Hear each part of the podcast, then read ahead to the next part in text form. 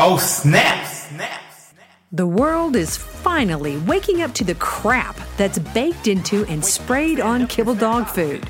No longer can commercial pet food manufacturers fool us with pretty pictures and false promises. This is the raw dog food truth. The view and opinions expressed on this podcast are not intended to replace medical advice. Before starting any raw diet, do research, ask lots of questions, and consult your vet. Well, hello, raw feeders. I'm DeDe Murcer Moffett, the CEO of Raw Dog Food and Company, where your pet's health is our business and we're friends. What? Don't let friends feed kibble. Uh, and somebody that never feeds kibble is uh, Dr. Judy Jasek. Welcome on Hump Day. How are you? I'm doing good, doing good, getting getting over the hump, and and I want to add to that that even a little bit of kibble can do a lot of harm. You know, I get that question a lot. Well, can I just just do half and half? No, because if the kibble is part of the problem, you're still going to have the problem. Even if you're feeding a quarter cup a day, you're still going to have the problem. So, yes, your pet will get better nutrients eating raw, but you're still going to have the problem. If you're getting the itchy skin or the diarrhea or whatever is going on, if that kibble is part of the problem, a little bit of kibble still the problem. People say that to me a lot. They're like, well, we're just going to add, you know, we're adding. I, somebody said the other day, they're just going to add an ounce of raw. Now, this was a 65 pound uh, German Shepherd. Oh, geez. And so they're going to eat somewhere around 24 ounces a day. And they came back and said, well, we're just doing an ounce, you know, of raw a day. And I said, why? what what what's I'm I'm befuddled that I don't understand that. Um and I can't remember that the response was something, you know, she's my dog has some sort of gastrointestinal or some sort of issue. And I'm like, yeah, but why wouldn't you just take the kibble out? It didn't it didn't make sense to me. I'm not I've never been and there's a lot of people out there that will say, well, just adding one meal of raw a day is better than not. I, uh, I guess so, but it's like, well, I'm just, I'm just going to cut my poison in half. You know, right? I'm still going to take poison, but I'm going to cut it in half, Dr. Jasek, and then I should be really well soon. Yeah, no, it doesn't work that way. you're still, you're still poisoning. You're still inflaming the body. You're still creating, you know, all this all this inflammation. You know, it's like if say you were sensitive to, you know, a bee sting or something. Well, you're going to react to one bee sting, you know, uh, you know, you don't need you don't need 10 bee stings to to react to to that. Just one bee sting if you're sensitive to it is is going to be enough. Now maybe you get a little less of a dose, but you're still going to be having those same effects on your body, especially if you're very allergic. And I think it's the same with the kibble. There's just so many horrible, toxic things in kibble. It's like, good gosh, they they, you know, so many people condemn raw for the bacteria and what's in it. How do we know it's safe? Like, do you do you know what's in the kibble? Nobody knows what's in the kibble because they hide so many things in there. But the people making it don't even know what's in the kibble it's so toxic and so full of so many unknowns and it's a common denominator. When i see pets with cancer or you know autoimmune disease or other um you know chronic illnesses that we treat having been on kibble for the majority of their life or currently still on kibble very common thread. So i i know it's part of the problem. Yeah Absolutely. I'm just like, let's just take that out and totally, and then, uh, and then, and then we'll go from there. But you got to get that out first. You know, another thing that, um, you know, when I like, I was looking at this puppy, my neighbor down the street, and obviously, um, pooping out, you know, sloppy poops, and and he's not gaining weight no matter how much food she feeds. Uh, he's got he's got to have uh, vitamin deficiencies, right? Vitamin mineral deficiencies, certainly from the bad food. But another thing that I was reading about is how veterinarians and even our human doctors that they don't really know that pharmaceutical drugs cause deficiencies and that they don't talk to their patients about nutrients that are affected by drugs that they're prescribing because in this article it was saying that you know nutrients interact in metabolism. So for instance zinc is involved in over 200 enzymatic reactions. Vitamin d is responsible for over 2000 genes and magnesium is one of the most important everyday nutrients and yet one of the most common deficiencies. Now listeners don't take this and run out and say well now i gotta i gotta throw the vitamin d i gotta throw the zinc i you know we don't try to to to do that. But what we're talking about is that pharmaceuticals if your dog is on a pharmaceutical okay? So dr jasek let's just line it up. Let's just say that your dog is on a prescription diet okay super substandard then they're on um some type of metronidazole or cytopoint or um, what are some other uh, pharmaceuticals? Epi- Apoquel. Yeah. Can you imagine this? This poor animal is deficient in vitamins and minerals, and these pharmaceuticals are coming in and robbing their body. So it's sort of like you're just you're just um you're maybe not even fixing a problem, you're putting a band aid on a problem and you're causing more problems. But this would not be something that you would see being taught in um, the vet schools, right? You wouldn't teach them, hey, the the pharmaceuticals that we want you to sell, yeah, they're causing nutritional deficiencies. Right. Well, if you if you think about it, everything you put in the body, especially the oral meds, but I think even the injectables have an effect on the gut. But any chemical you're putting in the gut is potentially going to be causing some damage in in the gut. And as soon as you're doing that, yeah, you're going to affect nutrient absorption. The gut is not going to be able to do its job. That's why antibiotics cause diarrhea. Why does that happen?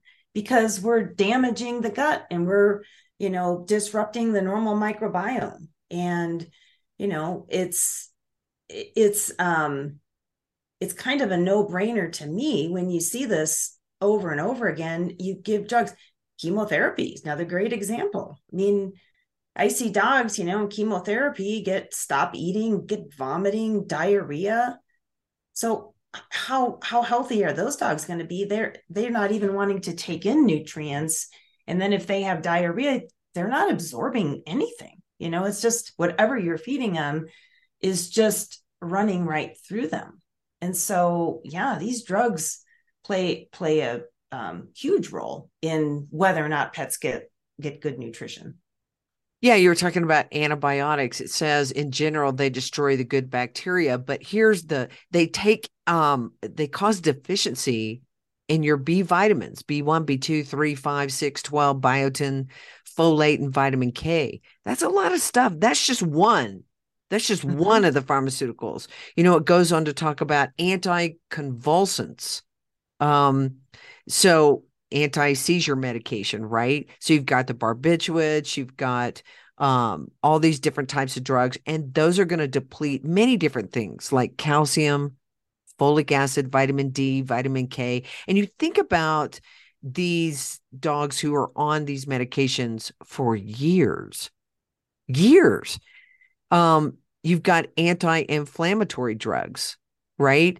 Um, and those all are going to delete and deplete vitamins A, your B vitamins, your C, your D, your K. I mean, it goes on and on and on, Dr. Jasek. Heart medications, right? Diuretics, uh, vaccines. This is one thing that I, I didn't really realize. I mean, obviously, you and I talk about vaccines all the time, but it says that vaccinations can lead to a vitamin C deficiency and um, so, you know, vaccines should never be given in the face of deficiencies of vitamin C, D, or A, or deficiencies of zinc, magnesium, or uh, selenium. How, how would a vet even know that your dog is deficient in these and yet they're going to give a vaccine? I was just going to say, Yeah, and and all veterinarians test for vitamin deficiencies before they give a vaccine, right? You know, so yeah, they have no no idea. That's the whole thing about you know requiring vaccines for a pet to even get in the clinic door is so wrong because we don't know what's going on with the pets until they're checked and examined and you get a good history. And if vaccines are to be given they should on- only be given to you know totally healthy pets. And you're not going to know that unless you do an exam maybe even need to do some blood work. Let's do the full assessment on the pet and then say okay your pet's healthy enough for vaccines. But it's it's reversed in the profession. And it's just i i just know this is what's making our pets sicker and sicker and sicker. Yeah and there's a lot of things that we pet parents do that are making our dogs sicker and we don't realize we're doing it. And one of them is dr jasek i've heard this um, from folks and you you obviously know cancer very well in pets but they give their dogs say their dog has cancer and they give their dogs benadryl because it's an antihistamine and they they want to keep the histamines down if their dog has cancer. Now i don't think benadryl uh, is something that you want to be giving your pets in the first place but what would you what do you have to say about histamines and cancer yeah i never i, I see benadryl used a lot for mast cell tumors. Matter of fact, it's Benadryl in combination with an acid blocker is often recommended. So Benadryl and Tagamet or Pepcid or or one of those because it reduces histamine, which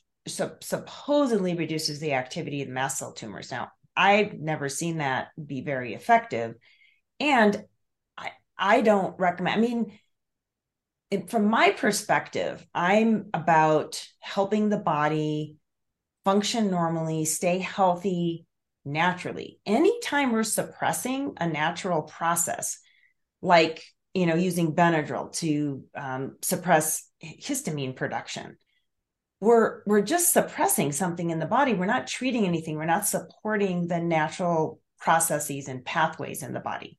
The acid blockers, even worse, because you're you're basically shutting down the body's ability to digest the food. Talk about, you know, nutrient deficiencies. Well, if you don't have that stomach acid to start to break down the food appropriately, they're not going to be able to absorb, uh, you know, absorb nutrients. So as a just like standard treatment, I mean, I see like, you know, lots of patients with mast cells that just put on that, you know, Benadryl and Tagamet, or somebody's add in steroids, like as a treatment protocol. Now, I, I will say if you know, say I see a, mat, a dog with a mast cell tumor and the mast cell tumor is really itchy. Sometimes they're just really super itchy. If the Benadryl helps with comfort, I'm always looking quality of life.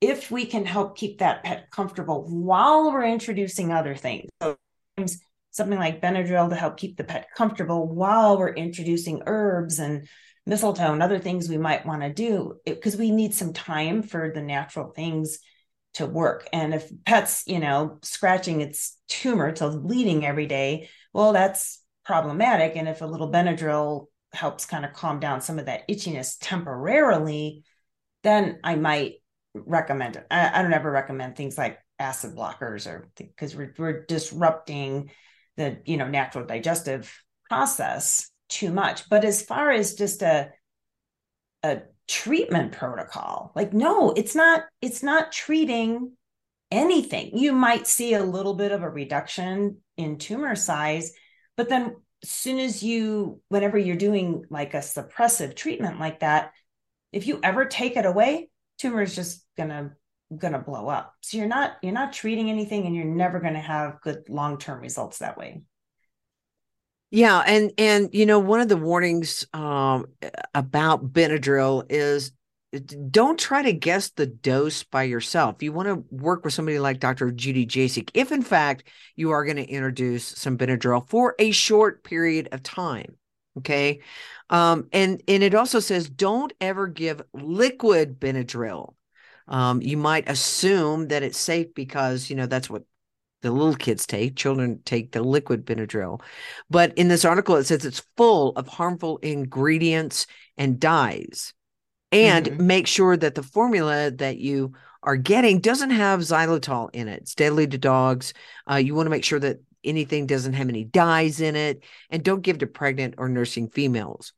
Um, so that's one that people commonly use, and uh, we have to be very, very careful with that. Again, I would only um, do that under the supervision of somebody like Dr. Judy Jasek.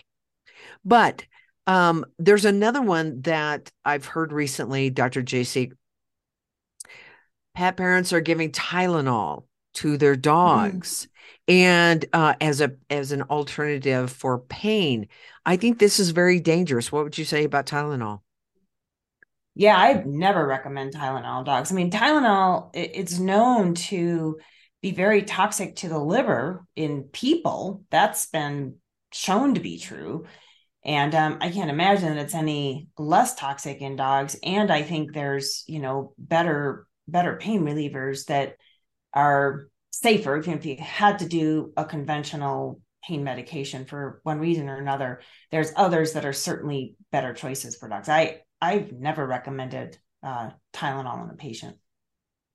Yeah, I think that could be, you know, and, and the other thing is, you know, people will say, well, I know my dog isn't feeling well because they aren't eating. So I just keep giving them Tylenol. And I'm thinking, well, maybe it's the Tylenol that's messing up the gut.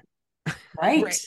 right. Or you need to find out why is the dog not eating? Like there might be some other reason and we shouldn't just do a knee jerk and give a toxic medication and see if it helps. Like I think, you know, diagnostics are sometimes very important, especially if we have a significant sign like the pet's not eating. We need we need to figure out what's going on there. Of course, yeah. And and you know, Dr. Jasek, you and I have both seen that sometimes when dogs stop eating, there's some type of a internal issue going on. Mm-hmm. Could be a cancer, could be a tumor. Um, You don't think it's just because they don't like the raw food? well, I don't know. I mean, you know, I I don't I haven't I've never seen it in my dogs. As a matter of fact, my dogs just about knock me down to get to the food. Right. You know, they just uh, they act like they have never uh, had a meal. And uh, I'm like, well, I'm looking at your body, and I know because I feed you that you're properly fed. They just love it. Oh, You know, yeah. And that's they the way dogs are supposed to eat. They should tear into their food like that. Yeah. I did I did have someone contact me the other day and said, My dog just won't eat raw, period, at all. And uh, you know, I I I I'm sure there are some dogs out there. I would like to have them in my home so I could see. It's always um curious to me why a dog would not eat. Mm-hmm. Yeah. Now, um, when I do question pet parents, because most pet parents can't allow their dog not to eat. So I will say, well, what do you do when they don't eat? Well, I give them kibble or I cook for them or I do this or I don't or I do that, right? Um, and and then, and then they always say to me, so I know they're hungry. They just don't want the raw. Now, there's so many different reasons for that, Dr. Jasek. I mean, like if Mhm. I I can look and see that somebody's been feeding one blend for a year or six months or whatever, well, the dog just may say, I'm sick and tired of that blend, right? And then the next thing that comes into play is, well, they're allergic to everything else. I can't give them anything Mhm. else. Mm-hmm. I hear that one a lot too. right and we know that uh, these allergy tests and and people make a lot of money off these allergy tests but i don't see you don't see that they're that valuable but dang are they expensive they can be expensive and then the poor dog can't have anything else the rest of its life Yeah. And it doesn't work. I mean, I I see clients all the time that have done the allergy testing and say it's for itchy skin, which is a common reason why people do allergy testing because it's assumed that itchy skin is is always due to the fact that the pet's allergic to something, which I I don't think it's true. I think there's many other factors that enter into why pets itch. But they'll do this testing and then they'll eliminate all the things the dog's supposedly allergic to and i ask well did it help and usually the answer is it helped for a little bit but now dog's just back to itching because Right. there's other issues there, we're not getting to the root cause it's not a food allergy in in the first place So I have a customer who their vet told them that they just needed to be on a fish diet. Totally fish. That's it. And I'm like, um, I don't think that's a good idea at all. Just fish? I mean, you you can't possibly get all your vitamins and minerals just from fish, you know. And when I really have talked to this this customer, I think the dog goes to grandma's for daycare every day, mm. and grandma gives this dog inappropriate food. Mm-hmm. And now this dog, I look, my dogs love raw, but they're not going to eat fish every single day. They're just not going to do it. Yeah, no, I think they the dogs are natural scavengers. They they like variety. They like to eat different things. That's that's what their bodies are designed for. I mean, we don't eat that way. If we if you ate the exact same thing day after day after day after day, you you get pretty tired of it. You get to the point like, yeah, if you ate just nothing but fish, you know, every day and that's all you ever ate, I bet in a couple weeks you'd be really sick of it too and not wanting to eat it. I just don't think that that is a very quote unquote balanced diet, right? So all animals have different vitamins and minerals. All organs have different vitamins and minerals, um, different levels of omega 3s. So variety is the key. Variety is the key. But I guarantee you that the question is never, well, do you think it could be from a toxin that we're putting in the body, like a vaccine or a flea and tick or a heartworm? Do you think it could come from any of that? Right? This itchy stuff. And again, I always want to look at the level of itch. Um, right. You know, and even my mom, she contacted me and she said, well, you know, um, her little Lily, uh, her little Snorky, um, was itching. And I said, but mom, you, you have her groomed every three weeks. right. And I'm like, do you really need to do that? And, um, I think she does it because her dog, you know, sleeps in the bed with her beside her. And, um, but I said, that would be drying out the skin. But um, I I did send her a couple of things. You know, I said do this. You know, omega three. She was thinking about doing Benadryl. I said don't do Benadryl. We'll do quercetin. You know, do a little bit mm-hmm. of quercetin. Um, and and and she called me and she said that it is helping. So, but I don't mm-hmm. think she's going to stop doing the grooming. So you see, people have to make a decision because I said I don't think that doing you know giving a dog um, a bath the, and having a groomer come every three weeks, mom, is is probably good for the skin. Yeah. That's, and it's and there's a lot of chemicals in shampoos. Yeah. Even, you know, like quote unquote natural or healthy, you know, say natural oatmeal shampoo or something like that. But you read the ingredients, there's like 10 or 15 chemicals. I mean, I challenge, you know, most anybody to even be able to pronounce all the ingredients on a bottle of pet shampoo these days. You know what I recommend people with dogs with really itchy skin is tallow soap. So tallow soap, I mean soap convent or er, traditionally was made from fat. It's saponified fat. And tallow is is beef fat, which is very high in vitamin D. It's very very high in the nutrients that are naturally good for the skin. And um, it comes in a bar so it's different. Doesn't lather up because the only reason soaps lather up like they do is because there's chemicals that make it lather. Soap doesn't naturally lather. And so it's a little bit different. Kind of got to work it into your, you know, pet's fur. But I've had people tell me that really helps with itchy skin. And part of that might just be we're eliminating the chemicals that, you know, we're we're putting on the skin.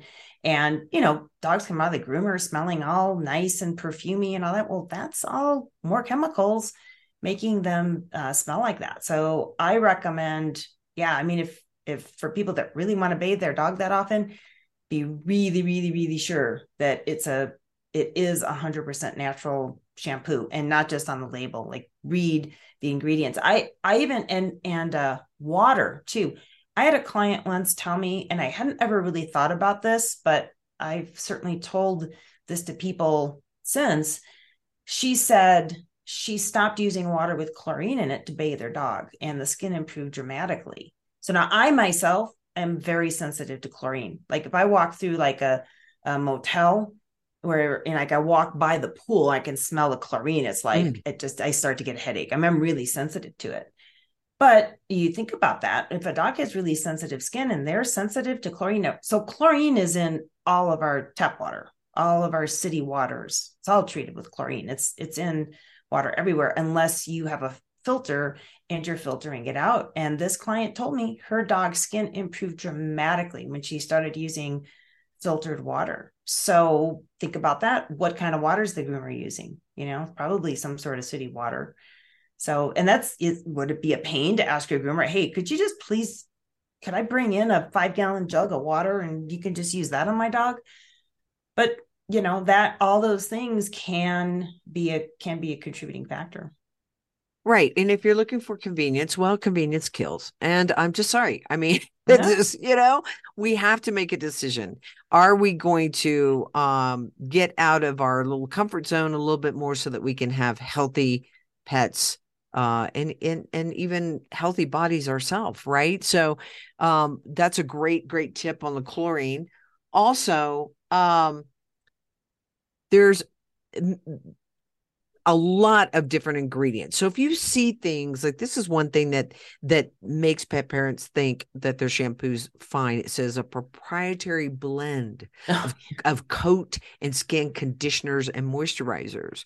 And mm-hmm. um, they're saying, you know, if you see that statement, don't purchase that product because that's, you know, something that you have no idea. Artificial fragrance, uh, artificial colors um, if you see formaldehyde preservatives. And it says you won't see formaldehyde on the list of ingredients, but um, it, it's still there. Okay. It's a slow releasing compound.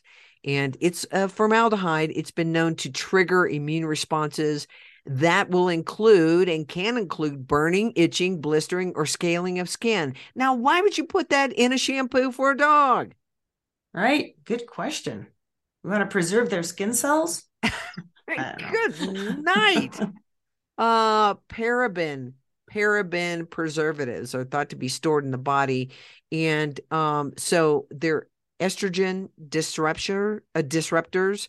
Um, a paraben preservatives can cause cancer. There's a lot of things in this ingredient list that I look at that can cause cancer. Right? All of these different in ingredients, uh, even mineral oil, Dr. Jasek, it says it sounds great, uh, but it keeps the skin from releasing its own natural oils. And the reason that your skin releases its own natural oils is because it's eliminating toxins. Mm-hmm. Right. So here we go. We're gonna we're going to shampoo our dog and it's going to have mineral oil in it and and now we're not going to uh, allow the body to eliminate the toxins See, nonsensical. Right, right. And remember, the skin, surface area wise, is the largest organ in the body and it absorbs, it can or can absorb potentially anything that comes in contact with it. So don't think that, oh, these chemicals are in the shampoo, then, then they're just going to rinse them off and they're not going to have any effect.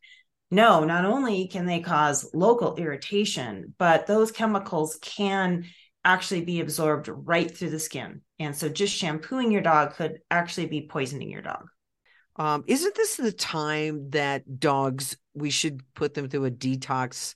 Because I know that you and Chris both, your husband, you guys are big on detoxing, right? Getting the chemicals mm-hmm. out of the body. Um, and I think that people forget that every spring and, you know, every fall that we probably do need to do a detox, help that body get all that stuff out. Because we're doing so many things like these bad shampoos that are blocking the toxins in the body. Um, mm-hmm. You're in favor of of detoxing? Oh, absolutely. And and like for pets, like as a as a general rule, I don't think we need to like detox continuously, but giving the detoxification organs a little bit of a um of a boost. So that would be liver and kidneys primarily. So one of the things like I have that I recommend, I make up a it's a it's a detox tea that we have. It's just a powder. It's got milk thistle and dandelion leaf and root and some turmeric and and I have clients actually make that into a tea. So they steep it and then they just have that liquid that they could just then pour right over the food. And for maintenance, I'll say do that or something similar. I mean, people can go buy these herbs. I know like Adored Beast has some liver detoxification, you know, protocols and you know, they're a great company. So I think, you know, their products are fine too. But these herbs like the dandelion, um, help support the liver and the kidneys. Actually, the dandelion leaf, the top of the plant, is a natural diuretic, so it helps kind of flush out um, flush out the kidneys. Milk thistle is very liver supportive. So doing something like that, maybe a week out of every month, just to give the you know dogs a boost. Now, if we know they've had a, a bunch of drugs, they've been in for whatever reason, and they've been treated with a bunch of pharmaceuticals, you know, I might want to detox for several weeks or say i see a dog that has elevated liver enzymes i will sometimes put them on a like the detox tea continuously like maybe for a month until we can recheck liver values and we see liver values um, starting to come down. But yeah i think i mean ozone is a great you know for anybody that might be inclined to get their own ozone generator and do some rectal ozone on their pets or on yourself effective on people too um, very easy thing to do. And because we are oxygenating the body, um, it, and and rectal ozone in particular is very liver supportive because that ozone gets right up in the hepatic vein, and it and it helps to support liver health. So if we want to help the body detox, we have to support the organs of detoxification, and the primary one there is the is the liver. But you know the skin is too, and I think that's why you know they you'll hear it said and and for people like sweating's good because you know it kind of cleans out your pores and helps your body detox. Now dogs don't sweat um, through their through their skin like like people do. But you know so why do dogs sometimes just start itching like crazy after a round of vaccines? I think they're trying to detox through the skin. I think it is one of the organs where the body will try to detox. It's just that it just can't always get the job done. It's like it tries to kind of push stuff out and you get these rashes and you get this inflammation.